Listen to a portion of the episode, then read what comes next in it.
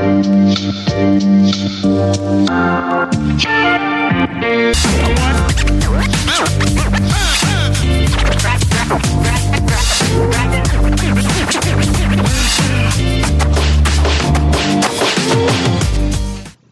what's up, my nerds? Thank you again for tuning in to the Nerds Who Lift podcast.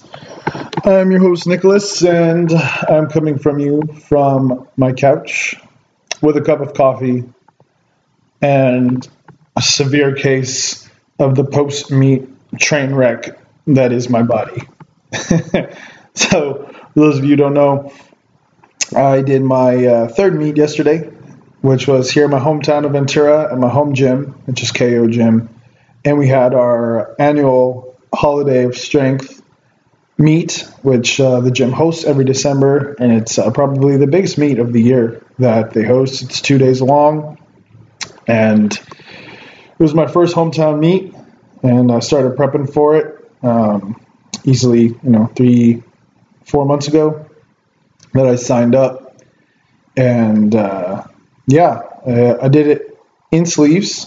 This was my second sleeve meet. So my first meet, which was last September, San Marcos, I did in sleeves, and I totaled 974. I know, it was bad. My second meet, I did this past May in Las Vegas, Sin City Open. I did in wraps, uh, which was 1051. Still not that great. Um, and really, essentially, they were the same meet. For those of you who don't know, both of them, I went seven for nine. Um, I missed my first meet. I missed my second squat. I missed my third bench. I got all three of my deadlifts. My second meet, got all three of my squats, even though I was lower than I wanted.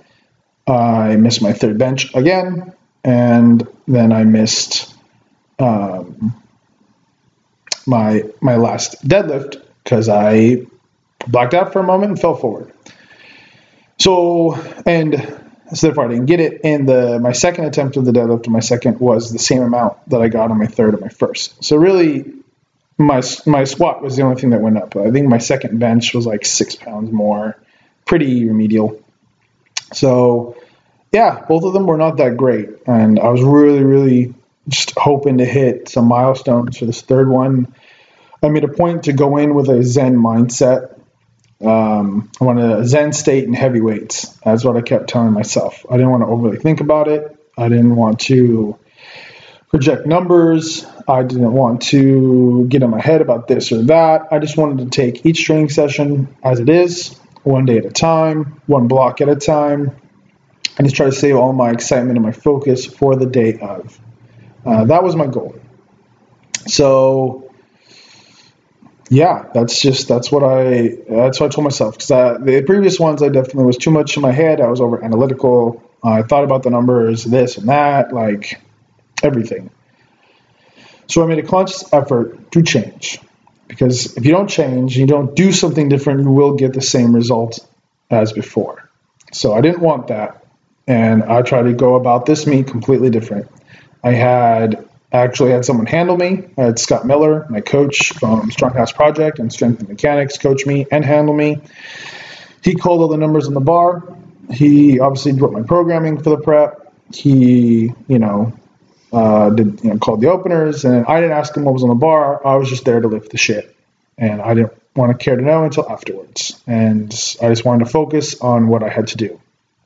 And the other thing that we like motto through the prep that we talked about was technique over hype. And you know it's okay to get hype but not for the sake or not over the sake of technique or compromising technique. So you know get hype but channel it into your technique. Remember your cues and you know do everything the way that you train. And yeah i i was really happy with the day.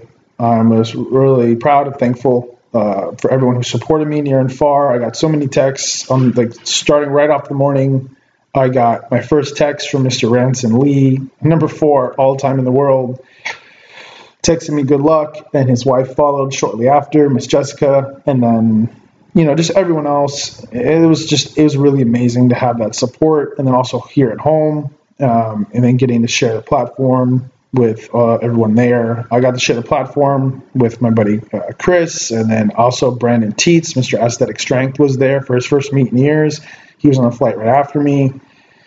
So it was great. It was a really good experience. And I, I did supersede myself. I went eight for nine, so I finally broke my seven for nine streak.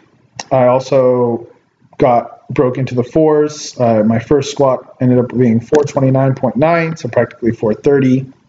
My best in the gym was 425, so not a huge PR, but a PR nonetheless, and in competition. Um, and then my bench, I finally got all three of my benches. Um, ended up with 264.5, um, with honestly some more left in the tank, which was really cool. Uh, that bench, which has always been my worst, has really come along, and Scott has you know been able to make me bench press like semi okay, and I'm really really cool and proud of that for that to come as long as it has. And then deadlift, uh, man, I, I opened up with a PR, first of all, 200 kilos, which is 440.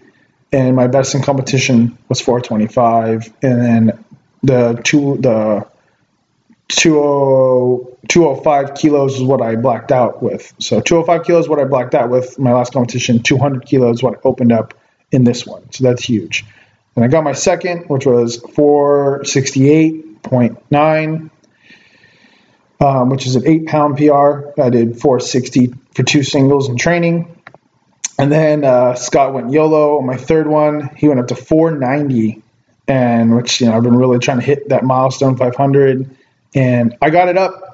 I got it up and I locked it out and I was holding it and just had I probably even had one more second of holding it, I would have got a down command, but I held it, I locked it out, and right as I locked it out, it just popped out of my thumbs. I could feel it slipping. The bar just, you know, there was just, you know, you know, all the reasons, the humidity and everything, It just it was a little slippery. Um, you know, even though they cleaned it, you know, you probably needed to be sprayed and wiped off to give it some more traction again because some of the baby powder caked in. Um, definitely more slippery and just couldn't get the traction against my thumbs because I hook grip as usual, and it just started rolling and just ah, oh, had it. I felt it. It was right there, and you know, I just it popped out. So, but as painful as that is, because it was a good pull. Otherwise, I was about to have it, and it was the longest pull of my life. It was a fight. If you haven't seen the video, like I'm actually really proud of it, not quitting. So I'm proud of it. I'm proud that I got it up, knowing that's 490, and I got it up to lockout, and it's only a stone throw away from 500 and it's popped out. So I didn't get it, but to know that I can move the weight, it's just a matter of you know refining it, perfecting it for next time, and uh, you know. So I ended up with an 1163 total, which is a class two. Before I hadn't even hit class three in my past meet, so it's cool to just skip over that, hit at least a class two, which opens me up for other comps. It's a 109 uh, total addition to you know PR total to my total off of my wrapped total. And obviously from 974, huge, you know, uh, it's just under, uh, it's like, you know, 190 something pounds, almost 200 pound total from my original first meet and sleeves. So a lot to be thankful for and everybody supported. So thank you guys um, for everything and following along for the training and the peak that really went really well. And yeah, I'm just, and I'm already looking forward to the next one. So thank you guys for everything. Anyway, moving on to business, I do have a guest today. I have I'm actually really excited. Someone I've been trying to get on the show for a long time. He is the Stoked Brogi on Instas and one of the best educational lifting and fitness people I think that you can follow, Mr. Michael James Oranis, the Stoked Brogi of Stoked Athletics. And the, he really is a great purveyor of information, technique. One of my favorite people and technicians in lifting is Mr. Mark Perez, and Mark has learned pretty much as much as he knows. Uh, he kind of he calls uh, Michael his uh, lifting papa. You know, it's where he got it from. So if you don't already follow the Stoke Brogi on Instagram, you should. The Stoke Brogi, B R O G I, and follow Stoked Athletics the guy gives great information on lifting, fitness, biting mechanics, you know, just all the good stuff. And he's very funny. And I've been trying to get him on, and we finally got him. So I'm excited to talk to him, how he got in lifting, his approach, and really just anything and everything. And I'm just excited to pick his brain. And I hope you guys take note because the guy's a smart cat. And I'm excited to have him on. So thank you guys. Shout out to our sponsors, Viking Performance, The Chalk, and The Athletics. You guys are the best. Please go check them out as always, guys. So, yeah, without further ado, Mr. Michael Boranis, Stoke Brogi, on the Nerds Who Lift podcast.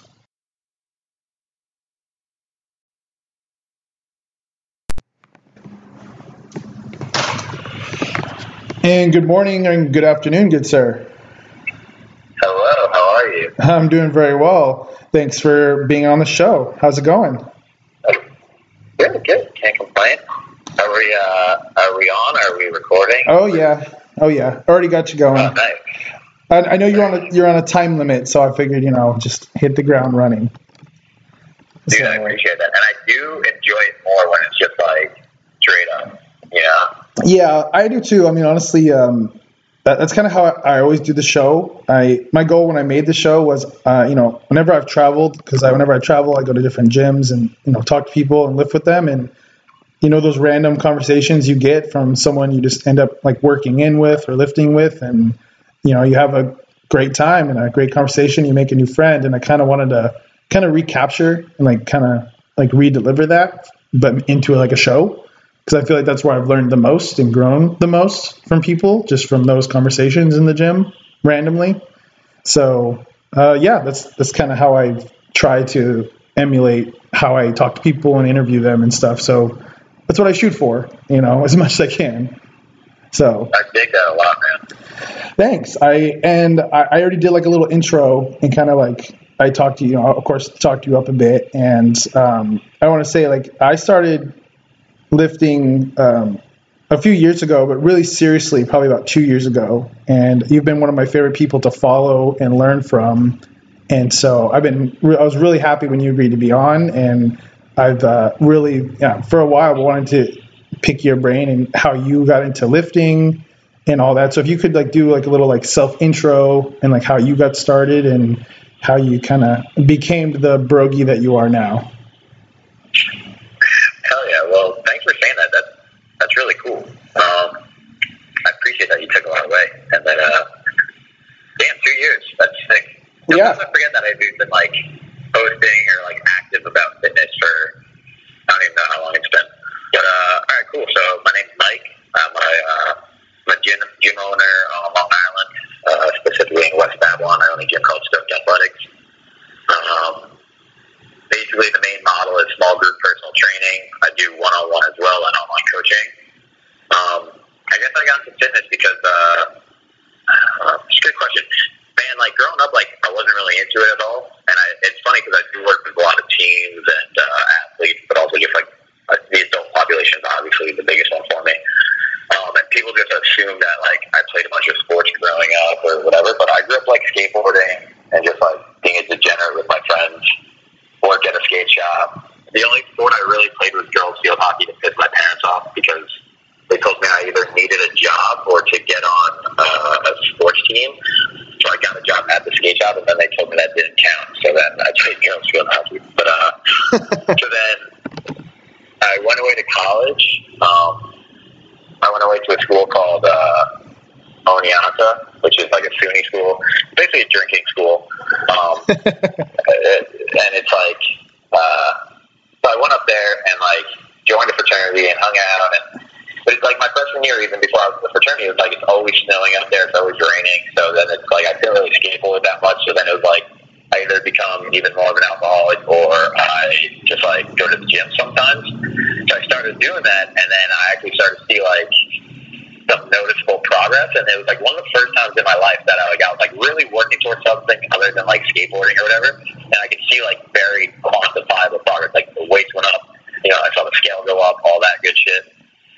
So I really got into training then. Um, and I still remember like the first time, like walking back from the gym and just looking at my buddy and be like, yo, you want to like try to take this stuff seriously? So that was probably 2010. So almost 10 years ago. Um, and then from there, it was like I still graduated with a history degree, um, but I did get certified personal training up there. And it personal trainer at Equinox like ten days later, and then since then just been in the industry and trying to figure out like where's my place in the industry, who I'm trying to serve, and how I'm trying to serve. Nice. That's that's kind of fun. I'm, I'm actually I'm, I'm pushing to go back to school for a history degree uh, here next spring. By the way. Oh hell yeah! Yeah. Any, any uh, one type in particular? Um, I'm not sure yet. Well, actually, I want to get into teaching because I I also train and I coach, which I love, but it you know it's not doesn't pay all my bills. Um, but I love teaching. That's why I got into coaching. And so I was like, well. You know, I love to teach. I also love uh, sign language. Uh, It's not something I speak fluently, but I've had friends that have been interpreters. So I'd like to go back and get a teaching credential and also emphasis in sign um, to obviously serve that community, which I think would also help in coaching and you know, coaching for you know um, hearing impaired athletes or anything like that. So that's my Oh man, that's awesome. yeah, I think that would be really cool. Because I'm really dyslexic, I've had learning issues, and so if I could go back and you know give back to people and perhaps take that perspective, and then obviously uh, work-life balance. Like we, you know, as a teacher, you get summers off, and I can still train, I can still do competitions that I love to do, and you know, be able to still you know, do, kind of do everything. So. I just yeah, so that, that's that's why I love history. So I was like, well, let's get a history degree and then get a teacher credential and you know focus on sign and you know see how I can just integrate those. But yeah, that's That's really cool, man. Yeah. So sorry to digress. You just said history degree, and I was like, ha, cool. Yeah, serves me uh, not so much now, but I think I think history does do a good job of, of forcing you to learn how to uh, think critically. And you know, it's not like high school where it's just like, all right, remember these dates. It's more like, all right, this happened. Why do you think it happened? And now now have the evidence to back up your your idea of why that happened. Yeah. Like, oh shit, like that's made me think of the world a lot differently, which I think definitely helps with coaching too. It does, and it's like the cultural implications, the, emp- the empathy that you have to think through, and that is coaching. Like if you're a good coach, I feel, and I feel you do do that very well, which is why I follow you. Is you don't coach at people, you coach to a person to the you know as they need. You know, it's like you won't treat someone Yeah. with you know a, I'm like I'm a draft person, so you don't treat like a long-legged draft person the same as you do the stocky like rugby player and uh, or vice versa, or the you know the postpartum mom who's getting back after having kids, or you know it's like all of them are different and they have different entries of communication, and you have to be able to be empathetic and see that, and then change your language and your cueing to to a reference that they will understand, and I think that's critical. Multifaceted. So it's so it's history, man. That's a, that's a really good point, actually. Yeah, I think so because it's you know we all have different backgrounds and our like we can use a like it's like I hear people just use the same cue or same you know something you know for the same people and it's just they don't have the reference. You know, it's it's like you can't use basketball references to a hockey player and you can't use you know hockey references to like you know Jenny the soccer mom like she's not gonna like she's not gonna she doesn't care she she like doesn't know them. Um, and so I think there's some there's good coaches use I think or find ways to communicate principles and ideas to you know to to their athlete you know according to their it's like them and their personality and their culture. And I think that's yeah I feel you do that whenever you share information or whenever you you have done something. I always learn and you give it in a way that I mean you probably write it in your own voice or how you think about it but I feel like I, I read it and I interpret it for me, but I learn, so I still get the, the idea, you know, and and I, that's kind of what, what always makes me like see what you're doing or whatnot. I'm like, hey, cool. Like, I want to see what Mike is like posting, or I want to, you know, see if I can get a tidbit from him. And so I've enjoyed that from you. So yeah, been that. Um, I actually know one of your uh, one of your my buddy Mark uh, Mark Perez. He calls you his his lifting papa. His exact words. His what? His lifting papa. His his lifting father. that's what he. That's how he refers to you. So He's the man. I he is, dude. I I I've learned so much from him. Um, and also his girlfriend Cindy, who's great. Like they, I, I, I got a great cue from them for my bench, which was to uh, pretend like you're you're you know pulling a, a pen cap off of a pen like horizontally, and then on the way up try to put it back. So you know have that split of the bar, and that's like that's the kind of cues that I get from him. He's fantastic, and Cindy, yeah. Yeah. So, um, what um, what has been, you know, when you're obviously like you said you're small group, you have all this kind of people, you know, what has helped you, I guess, shape shape you most into the coach that you are in terms of how you look at lifting and mechanics, and you know, kind of helping people progress through that. I I would say having such a, a, a wide base of uh, experience. I, wasn't somebody who like got right into like what I'm doing right now. When I first started, or when I first first started, I was doing my senior year at college. I took like a personal training class, and uh, in that we, you know, we were like the teaching assistants of another class, and then you know I ended up interning at the YMCA, and I was working with uh, children in like a. Uh, real quick, do you hear my dog squeaking his toy? I do. I do hear the squeak, and I, I, I, a little bit. No, no, it, it's okay. It, it sounds like a squeaky toy, and it's all right. Every podcast I do, he always feels the need to like run up to me with like the toy. So he just always wants to say what's up. He just wants to say what's up. He's awesome. Yeah, it's it's okay. Dogs dogs are better than people, so they can be on the podcast. That's Anybody cool. listening should follow his Instagram. It's the Stokes Boogie. Oh, I, um, oh my, I, I will do that right after we're done. Actually, I will follow all the dog accounts. He's, he's a good-looking pup, man. Oh. Yeah, and he likes to sleep. Uh, okay, so I'm sure every fucking dog owner probably says that same exact two lines. Like, he's a good dog. He likes to sleep. Like, yeah, we get it. Probably. Um, yeah. But uh, it's okay. Um, okay, so like uh, my experience first starting was with like a lot of you know, kids, and I worked with. Uh, like the elementary school program there and the middle school program. Uh, it was also at the same time as the college kids, and then I graduated, and then I worked one on one with like you know a, a wide variety. I think at Equinox it was like a certain type of person trains at Equinox. It was all you know like finance people and very type A's and uh, you know learning how to cue those types of people. And then from there I went into uh, sports performance and I became the director of strength training at a sports performance place, and then it was all athletes. And then I started doing one-on-ones on the side for myself, and at the same time doing you know powerlifting online, and then um, working with teams in the area, and then focusing only on adults. And it's just been like trying to you know learn as much as I can from each population I work with. But then it all blends in together on like you know like what might work for you know like the type of cues you might tell one person like you might meet a totally new type of person and you realize there's some similarities there even though it doesn't seem like that right at the, the forefront of it like you know, a lot of people might have a lot of similarities. So being able to have all those different experiences uh, has played a huge role in like, you know, seeing how different people move, being able to like just relate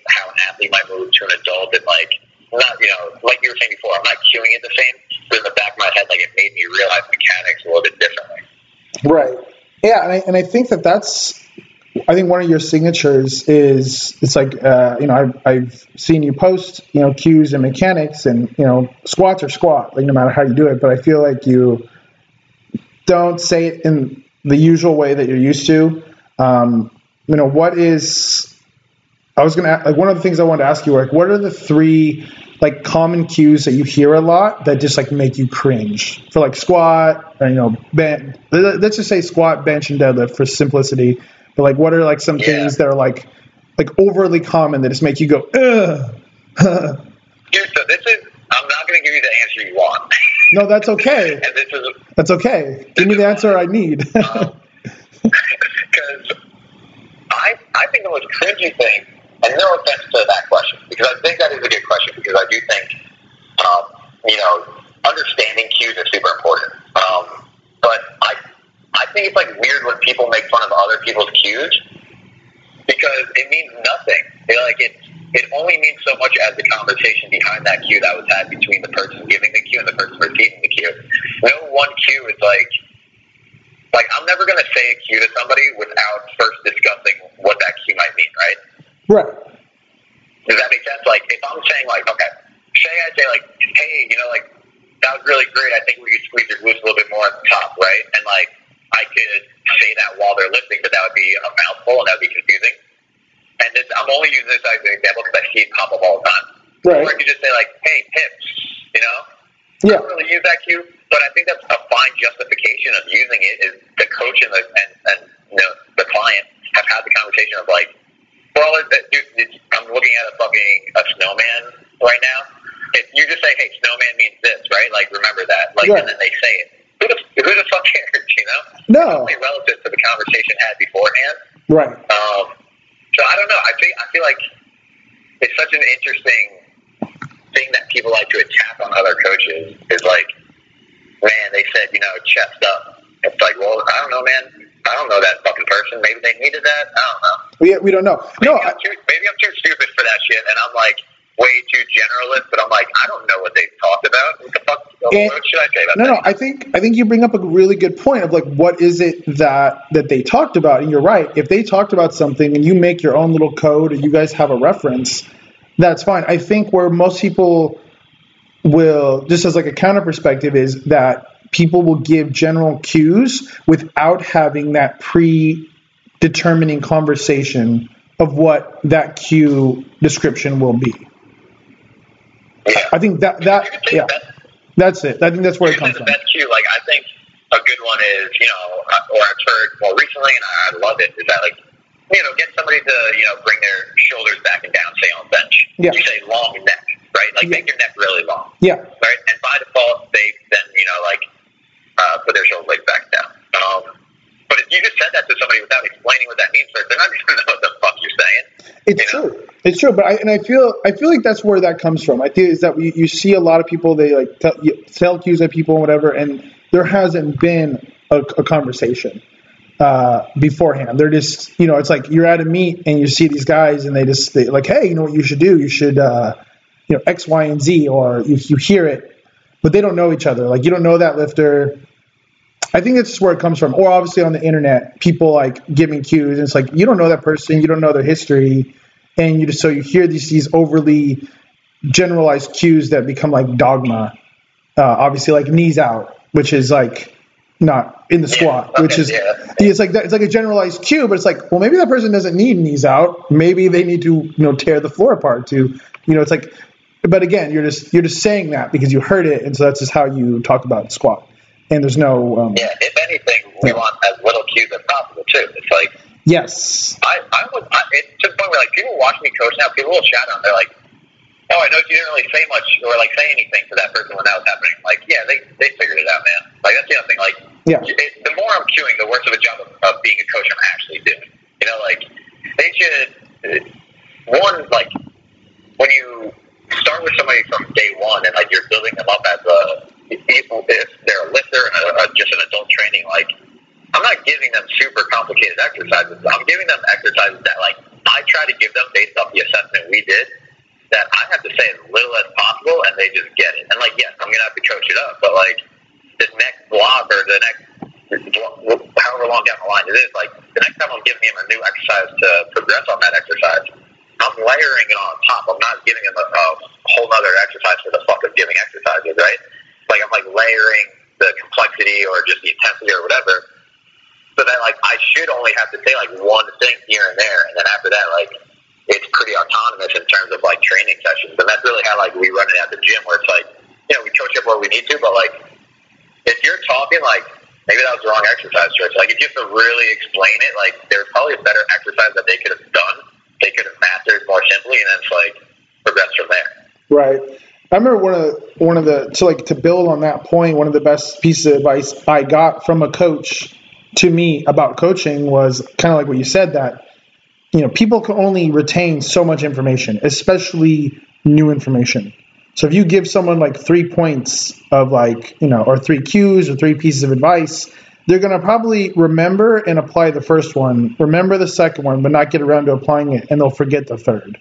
So it's like Yeah. it's like that's kind of like you kind of so you have like you said lay I like what you said about layering it on and as you build a rapport with the person you know like you- you're building an autonomous being where you just kind of guide them like driving I guess I, I, I think it's, it sounds like driving it's like you don't want to be yelling at someone while they're on the road to like do things because eventually they're going to get frustrated and probably hit somebody so They're gonna fucking crash. Are you kidding me? Yeah, they will crash. Like every movement they make, you're like, all right, now push a little harder on the gas. Now slow a little bit down. Now turn your turn. Like yeah let them rock, man. Yeah, yeah. I mean, I'm not, I've never taught anybody to drive, so I don't know if that's a good analogy. I probably fucked that up too. No, no, no. I, I, I, I, I have, I have taught someone how to drive, and I can say that's exactly what it's exactly what you said. Like the more you're saying, the more they're not paying attention to figuring it out and building that that mental like like dialogue. You know, it's like it, it's that fine balance um, Yeah.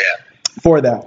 Um, the next thing I wanted to ask you was, what are some like I guess uh, mechanical, you know, body mechanic things that are that kind of that you're really really excited about or kind of blow your mind. Like one of mine for me was I was working with Mark and he kind of kind of helped me like to pull you know like use my adductors more both in the squat and in my pull and and it was so instead of like thinking of like pull, pulling my knees out I thought about more like pulling actually pulling kind of in you know kind of internally rotating to get the adductors on and that, the shit blew my mind and it was awesome uh, what are some of those things that you're you know that you've learned and you've been applying that are just that you're kind of excited about as a you know as a mover and a coach Yeah, I think a lot of the things coming out of PRI, as much as as much as they get, I think they you know brought a lot out to light. Especially like, I mean, it's almost like a meme in itself now. Like adductors, hamstrings, core, obliques. All right, you know, Yeah. over and over again. yeah Um, but yeah, I do think that's a huge one, especially coming from the powerlifting world where, you know, Westside ruled forever and it was just like super wide squat, super external rotation, uh, super extension on everything. And then it's like, now we're finally understanding, like, eh, probably not the best way, right? Like, we do want to work a little bit more internal rotation. We do want to work a little bit, you know, flexion or at least like try to get your pelvis neutral, not dump the shit out of it into like a pelvic tilt. yeah Um, but I think that's a cool one. And then even just like, you know, following Dobbs and like compound performance, like I like the whole idea about like uh, retracting the rib cage rather than worrying about protracting the scaps. I think that's like a cool one that I've been like playing around with and like, you know, it's it's with, with the population I'm in, like it's really just like five minutes in the beginning of the session. That's like, all right, go to the basics of like actually, you know, like strength conditioning. I should say actual strength conditioning, but um, you know, like things like camel breathing and, and getting uh, explaining that to people in a different way. Where I used to just think about it as like more so put, uh, I, I guess like like I said, scaps protracting around, but now thinking like rib cage retraction. That's been super cool, and then it's like how that works on like your center of gravity, and then plays a role downstream of like you know when the in a, is in a better position, the hips are in a better position. It's like the the need for more. Uh, it's like ankle flexion is lowered, and then you know the ankles seem more mobile. Like just like how that all plays together in a squat, where like my, probably five years ago I been like, all right, give them some ankle mobility drills, and uh, you know, just hope that that fixes everything. But now it's like, all right, looking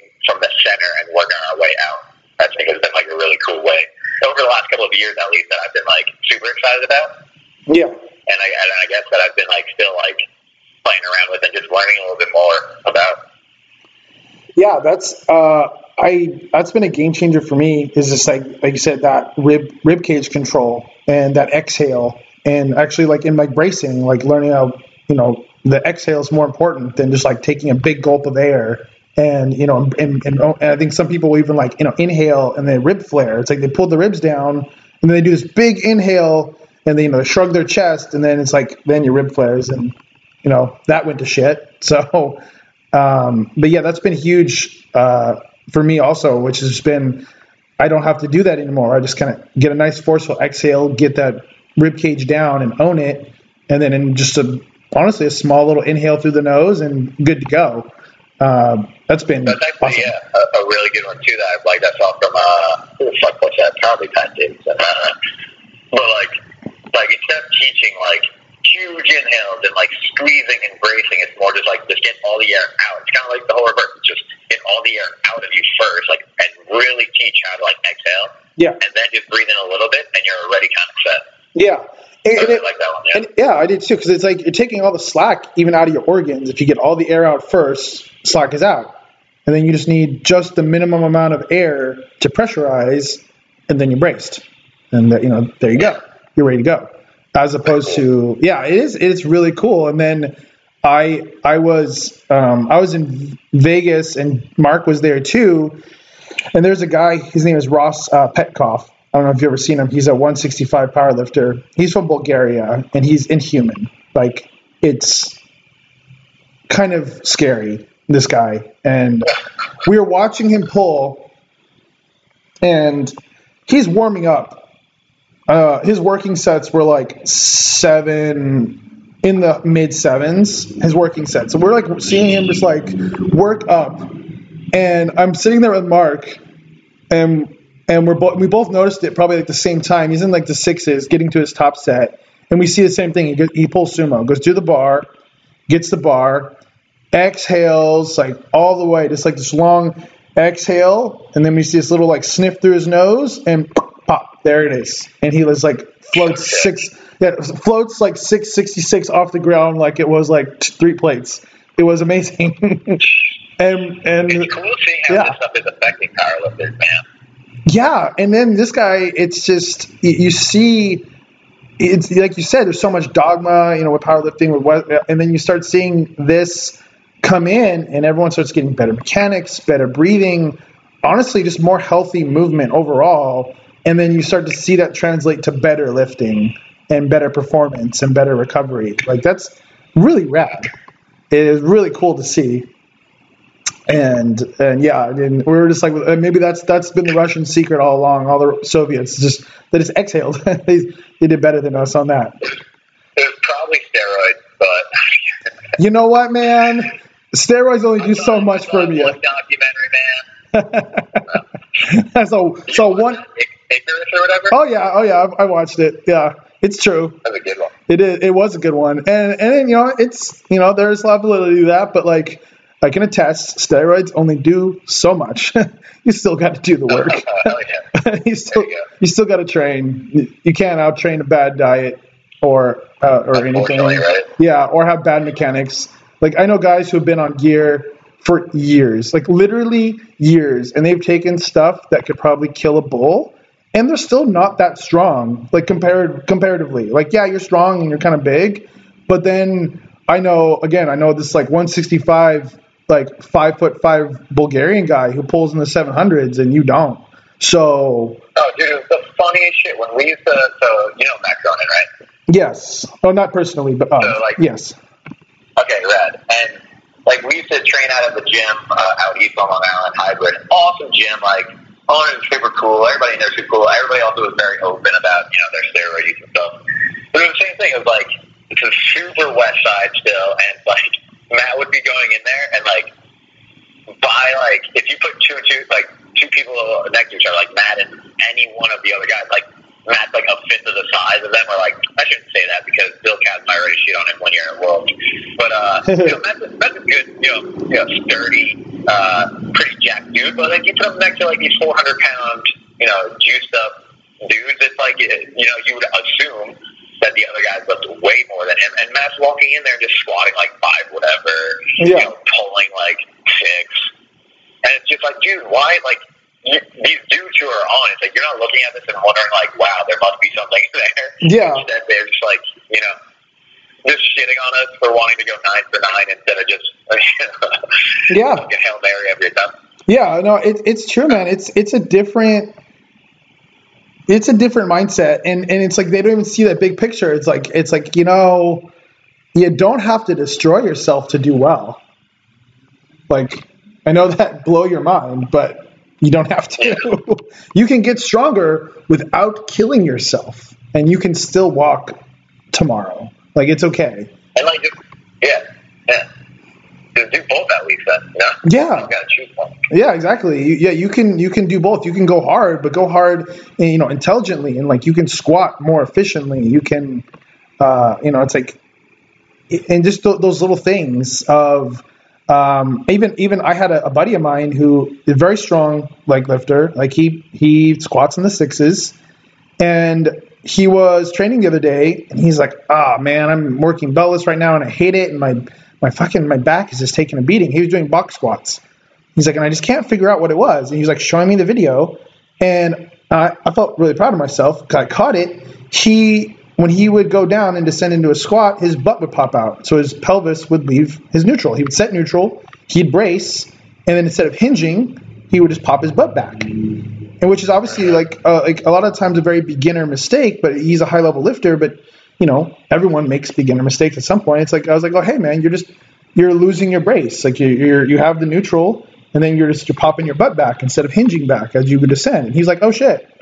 And we like looked at it, and he did. He was just butt popping the whole time, and he fixed it. And he was like, "Well, that was that felt better."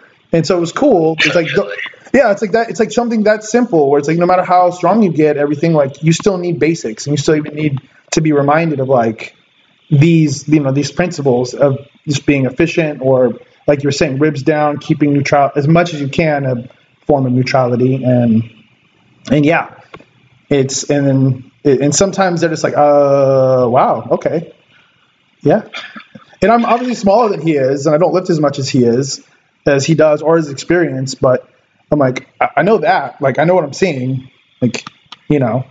And uh, but it, but he was cool. He listened and he was like humble about it, which was really nice. And he like tried it, and he was like, hey, that worked.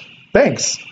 Felt I was I felt yeah, I felt good about myself. I was like, cool. Like I'm glad I could I could help somebody who can you know practically squat my total. Um, at that point, um, yeah, man. What are like some you know future things that you have going on for yourself or for the gym? Um, that you know any anything fun and exciting? Uh, I would love to hear yeah. about it. I mean, likewise, we just went through a fuck ton. Um, in October, we opened up the new spot, so I was stoked up until now has really been like me renting out of random other gyms and like growing the membership there. So I was renting room out of a CrossFit, like a thousand square feet, and in October we finally opened up our home location.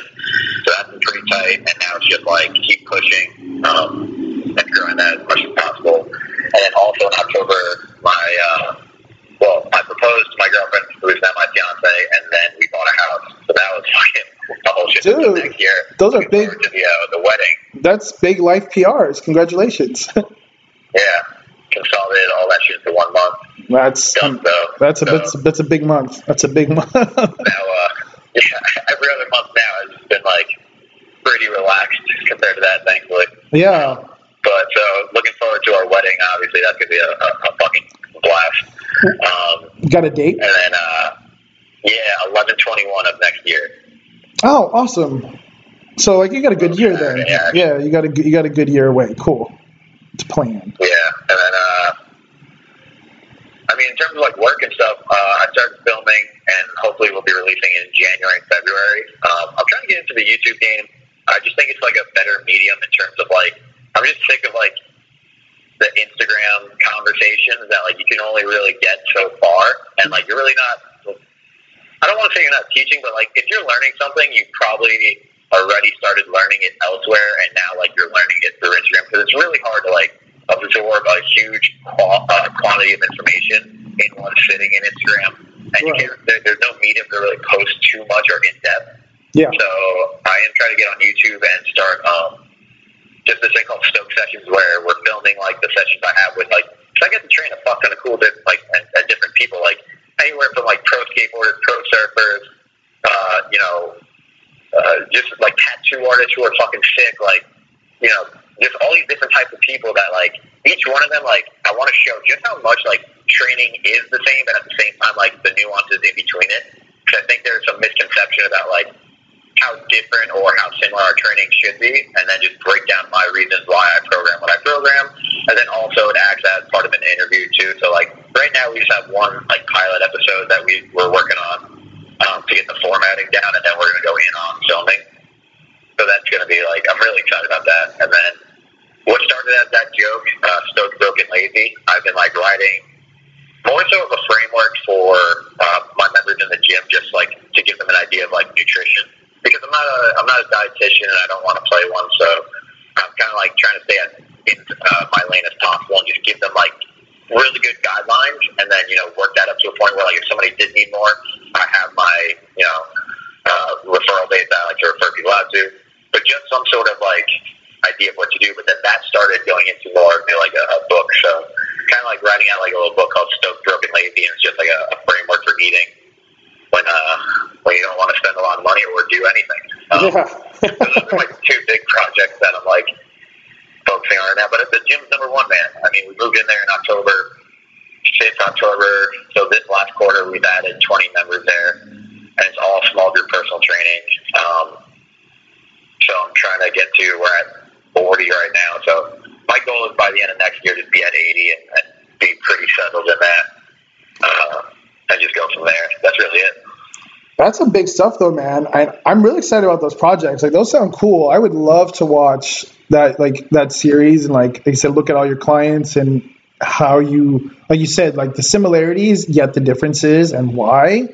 Uh, you know, for someone Yeah. who loves to, I, I love programming. I love coaching and programming. I think it's fascinating, and I, I would nerd out hard on that. And so I look forward to that. I, I think that's exciting. And then the, that book sounds awesome. Like you said, it's like a, a cool guideline, like a, just of like you know here's where you're at, and and like you said, not you know you know still staying in your lane and not trying to be like a, a dietitian or anything, but yet being somebody anecdotal, like you know, just like here's ideas and framework, and like you said, I I think that I, I think there's a lot that we can say, you know, and it's like I always felt really bad getting into that conversation, but at the end of the day, like when people are signing up to my gym, like they want to know some of these things, and I shouldn't have to. The same way, like I think it's bullshit that like when people are like, if somebody feels pain, refer them out immediately. If that was the case, nobody would have any fucking clients. Let's be real. Yeah. Like the conversation should be like, we'll determine how much the pain is, determine if we still load, determine if it's like chronic, determine if it's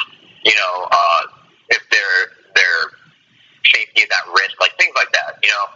But the same thing with like food. Like, look, I get it. Like, if somebody needs like in depth, I'm never giving people macros. I'm not giving them meal plans. It's more like, oh, do you know you should eat protein? Here's foods that have protein in it. You know, like when you're going to the grocery store, here's some easy things you can pick out.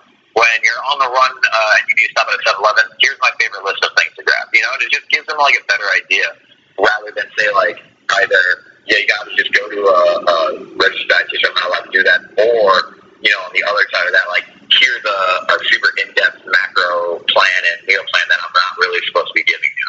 You know, Yeah.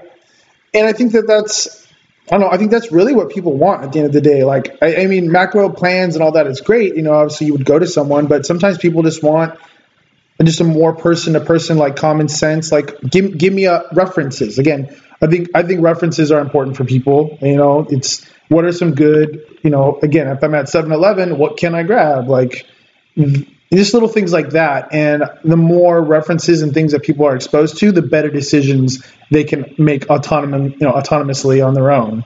Um, yeah, and like you said earlier about you know having people work through and not just like cueing them constantly or just flooding their brain. Allowing some independent thought to flow is important.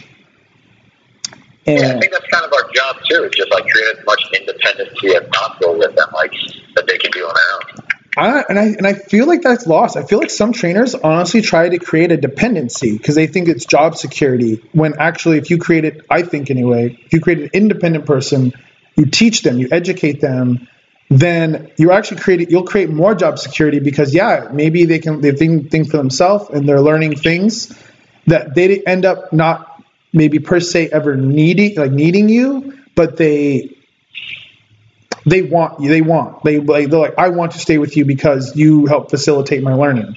Like you know, it's like. Yeah. the less they need you, the more they want to be there. Yeah. Oh, I was gonna say the less they need you, the more they want to be there. Like that's oddly enough. Okay, yeah. No, it's uh, it's what is that? Abundance versus scarcity, right? It's like Yes. it's the same thing. It's like yeah, trainers who try to just confuse everybody. It's clear they're scared and they're insecure um, because they do think that like, oh well, if they if they think they know what they're doing, like they're gonna leave. Which like honestly too though, like that might be the case, and that's not the worst thing. You just did your job. You somebody needed like help getting on the right path. You gave them that help, and now like they're on their own. Which like cool, they might not train with you anymore, but I'm sure they're gonna refer a fuck ton of people to you the next time that conversation is like, oh, I'm in I'm in the market for a trainer, like I'm not sure what to do with my workout. Like they're immediately gonna refer you because of that. And like you said, they might actually just stay with you instead. Like part of what I think is cool about building like a small group personal training uh, facility that's you know, it's not just like here's the training. Like there is a community aspect, which like as much as I don't agree with what CrossFit does uh, with general population, like I do think they hit the nail on the head when it came to community. Yeah. and that kind of stuff, like Orange Theory, things like that. I think they all crush it. Um, and it's like at that point, it's not like our gym isn't a place that you just go for training. It's it's a clubhouse that just happens to revolve around training. And there's more to it that that people do want to stay there and hang out, even if they feel like they've made you know an, an immense amount of progress on training and have a good handle on it. Right. I, I really like how you said that. I think that was probably one of the best synopses of it's a clubhouse that happens to revolve around training or fitness, but it's more but the community. I think that's a, a really good uh, wording of, of that culture. Because I agree. I, I agree with what you said. I agree with like you said, Orange Theory and CrossFit. Yeah, that's what they crush. People like go to the gym and like hang out and like play video games. You know, like I, I've gone and like you know dropped in at CrossFit gyms that says you know what's there, and they'll let me work out there, and they'll have like a space you know on the other side of the box, and there people are playing Xbox on the couch, and they're just like hanging out, and they like they had worked out like two hours ago. Yeah, exactly. Or you know, or it's the end of the night and they all have like beers together or something.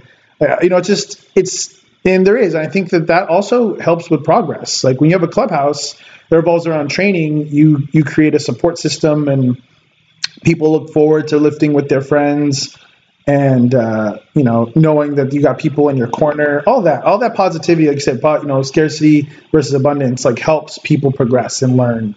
And it's it's cool. Like that's that's what you aim for i think when you make a gym. Oh yeah. event you know eventually. Um uh, cool man. Well i know you're kind of getting close to the time but i i would really like um you know maybe kind of you know obviously you've said a lot of really great stuff maybe leave everyone with like maybe a couple um things that like if you were going to talk to someone that you would really want them to like learn or take away or try whether it's a you know maybe not a cue but uh I guess like a little little tidbits from Mike that they should try that you would like to see people you know try in their training or in implement uh, and kind of share that with Oh, people yeah. listening. And you know, please please do whatever you want, like whatever something that you've been working with or anything like just anything like that. All right, yeah. Um, I think whatever problems you're going through, somebody else has faced, and the best thing you can do for yourself is just ask questions and search for that answer because I can't imagine anything that you're going through right now somebody else hasn't already went through and has overcame. And like, just don't be scared to reach out to somebody, message them, whether that's training, life, stress, whatever, man. You know, like, people's lives are more similar than you think. So look for help, look for the helpers, as uh, Mr. Rogers says, and Yeah. uh, get some answers for yourself because you know there's a there's a path there for you, and you might not be able to see it now, but it's there. You just got to find it and then attack.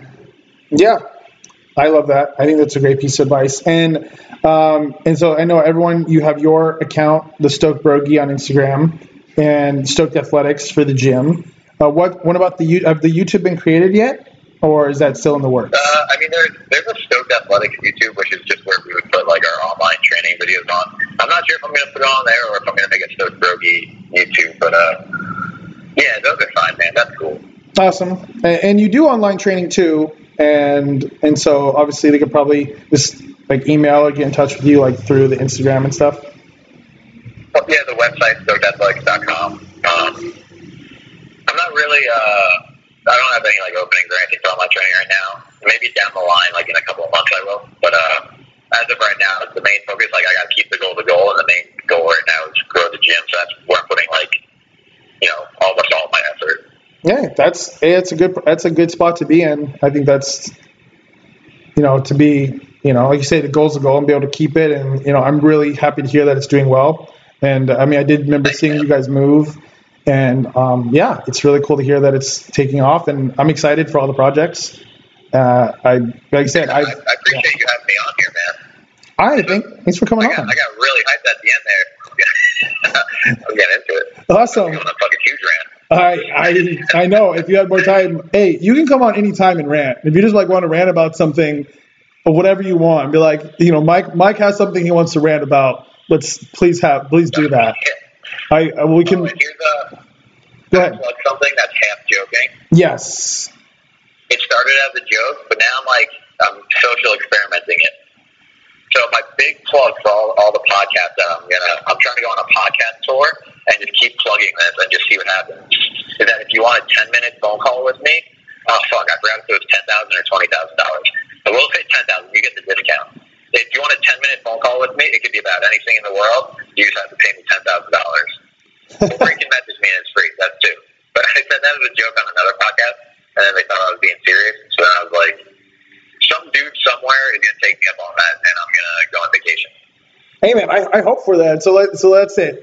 it it's ten minute phone call with, with Mike for ten thousand dollars. The Stoke Brogi. Now It's you not gonna be good either. no, That's my guarantee. but hey man, you're gonna be careful because someone's gonna take that up on you, and he's gonna be like, I, I'm saying he, just kind of- it's completely just like a default. I'm assuming he is gonna be like, he's gonna get on the phone, he's gonna pay you that ten grand, and gonna be like, what are you wearing, Mike? I will tell him everything. And then he'll be like, you you. wearing. I'll tell him whatever he wants to hear. Ten thousand dollars. Another privileged thing to say as a dude. I gotta, I gotta admit that. Because like, if I was a chick, I would totally understand probably that that's like a harder, you know, thing to try to do or feel comfortable doing. I am hundred percent recognizing my privilege as a man that I will tell them what I'm wearing and Yep. that fucking ten Yep, you'll take that ten thousand And dollars. in that case, in that case, if that's the case, I'll donate that to uh, something better than going on vacation.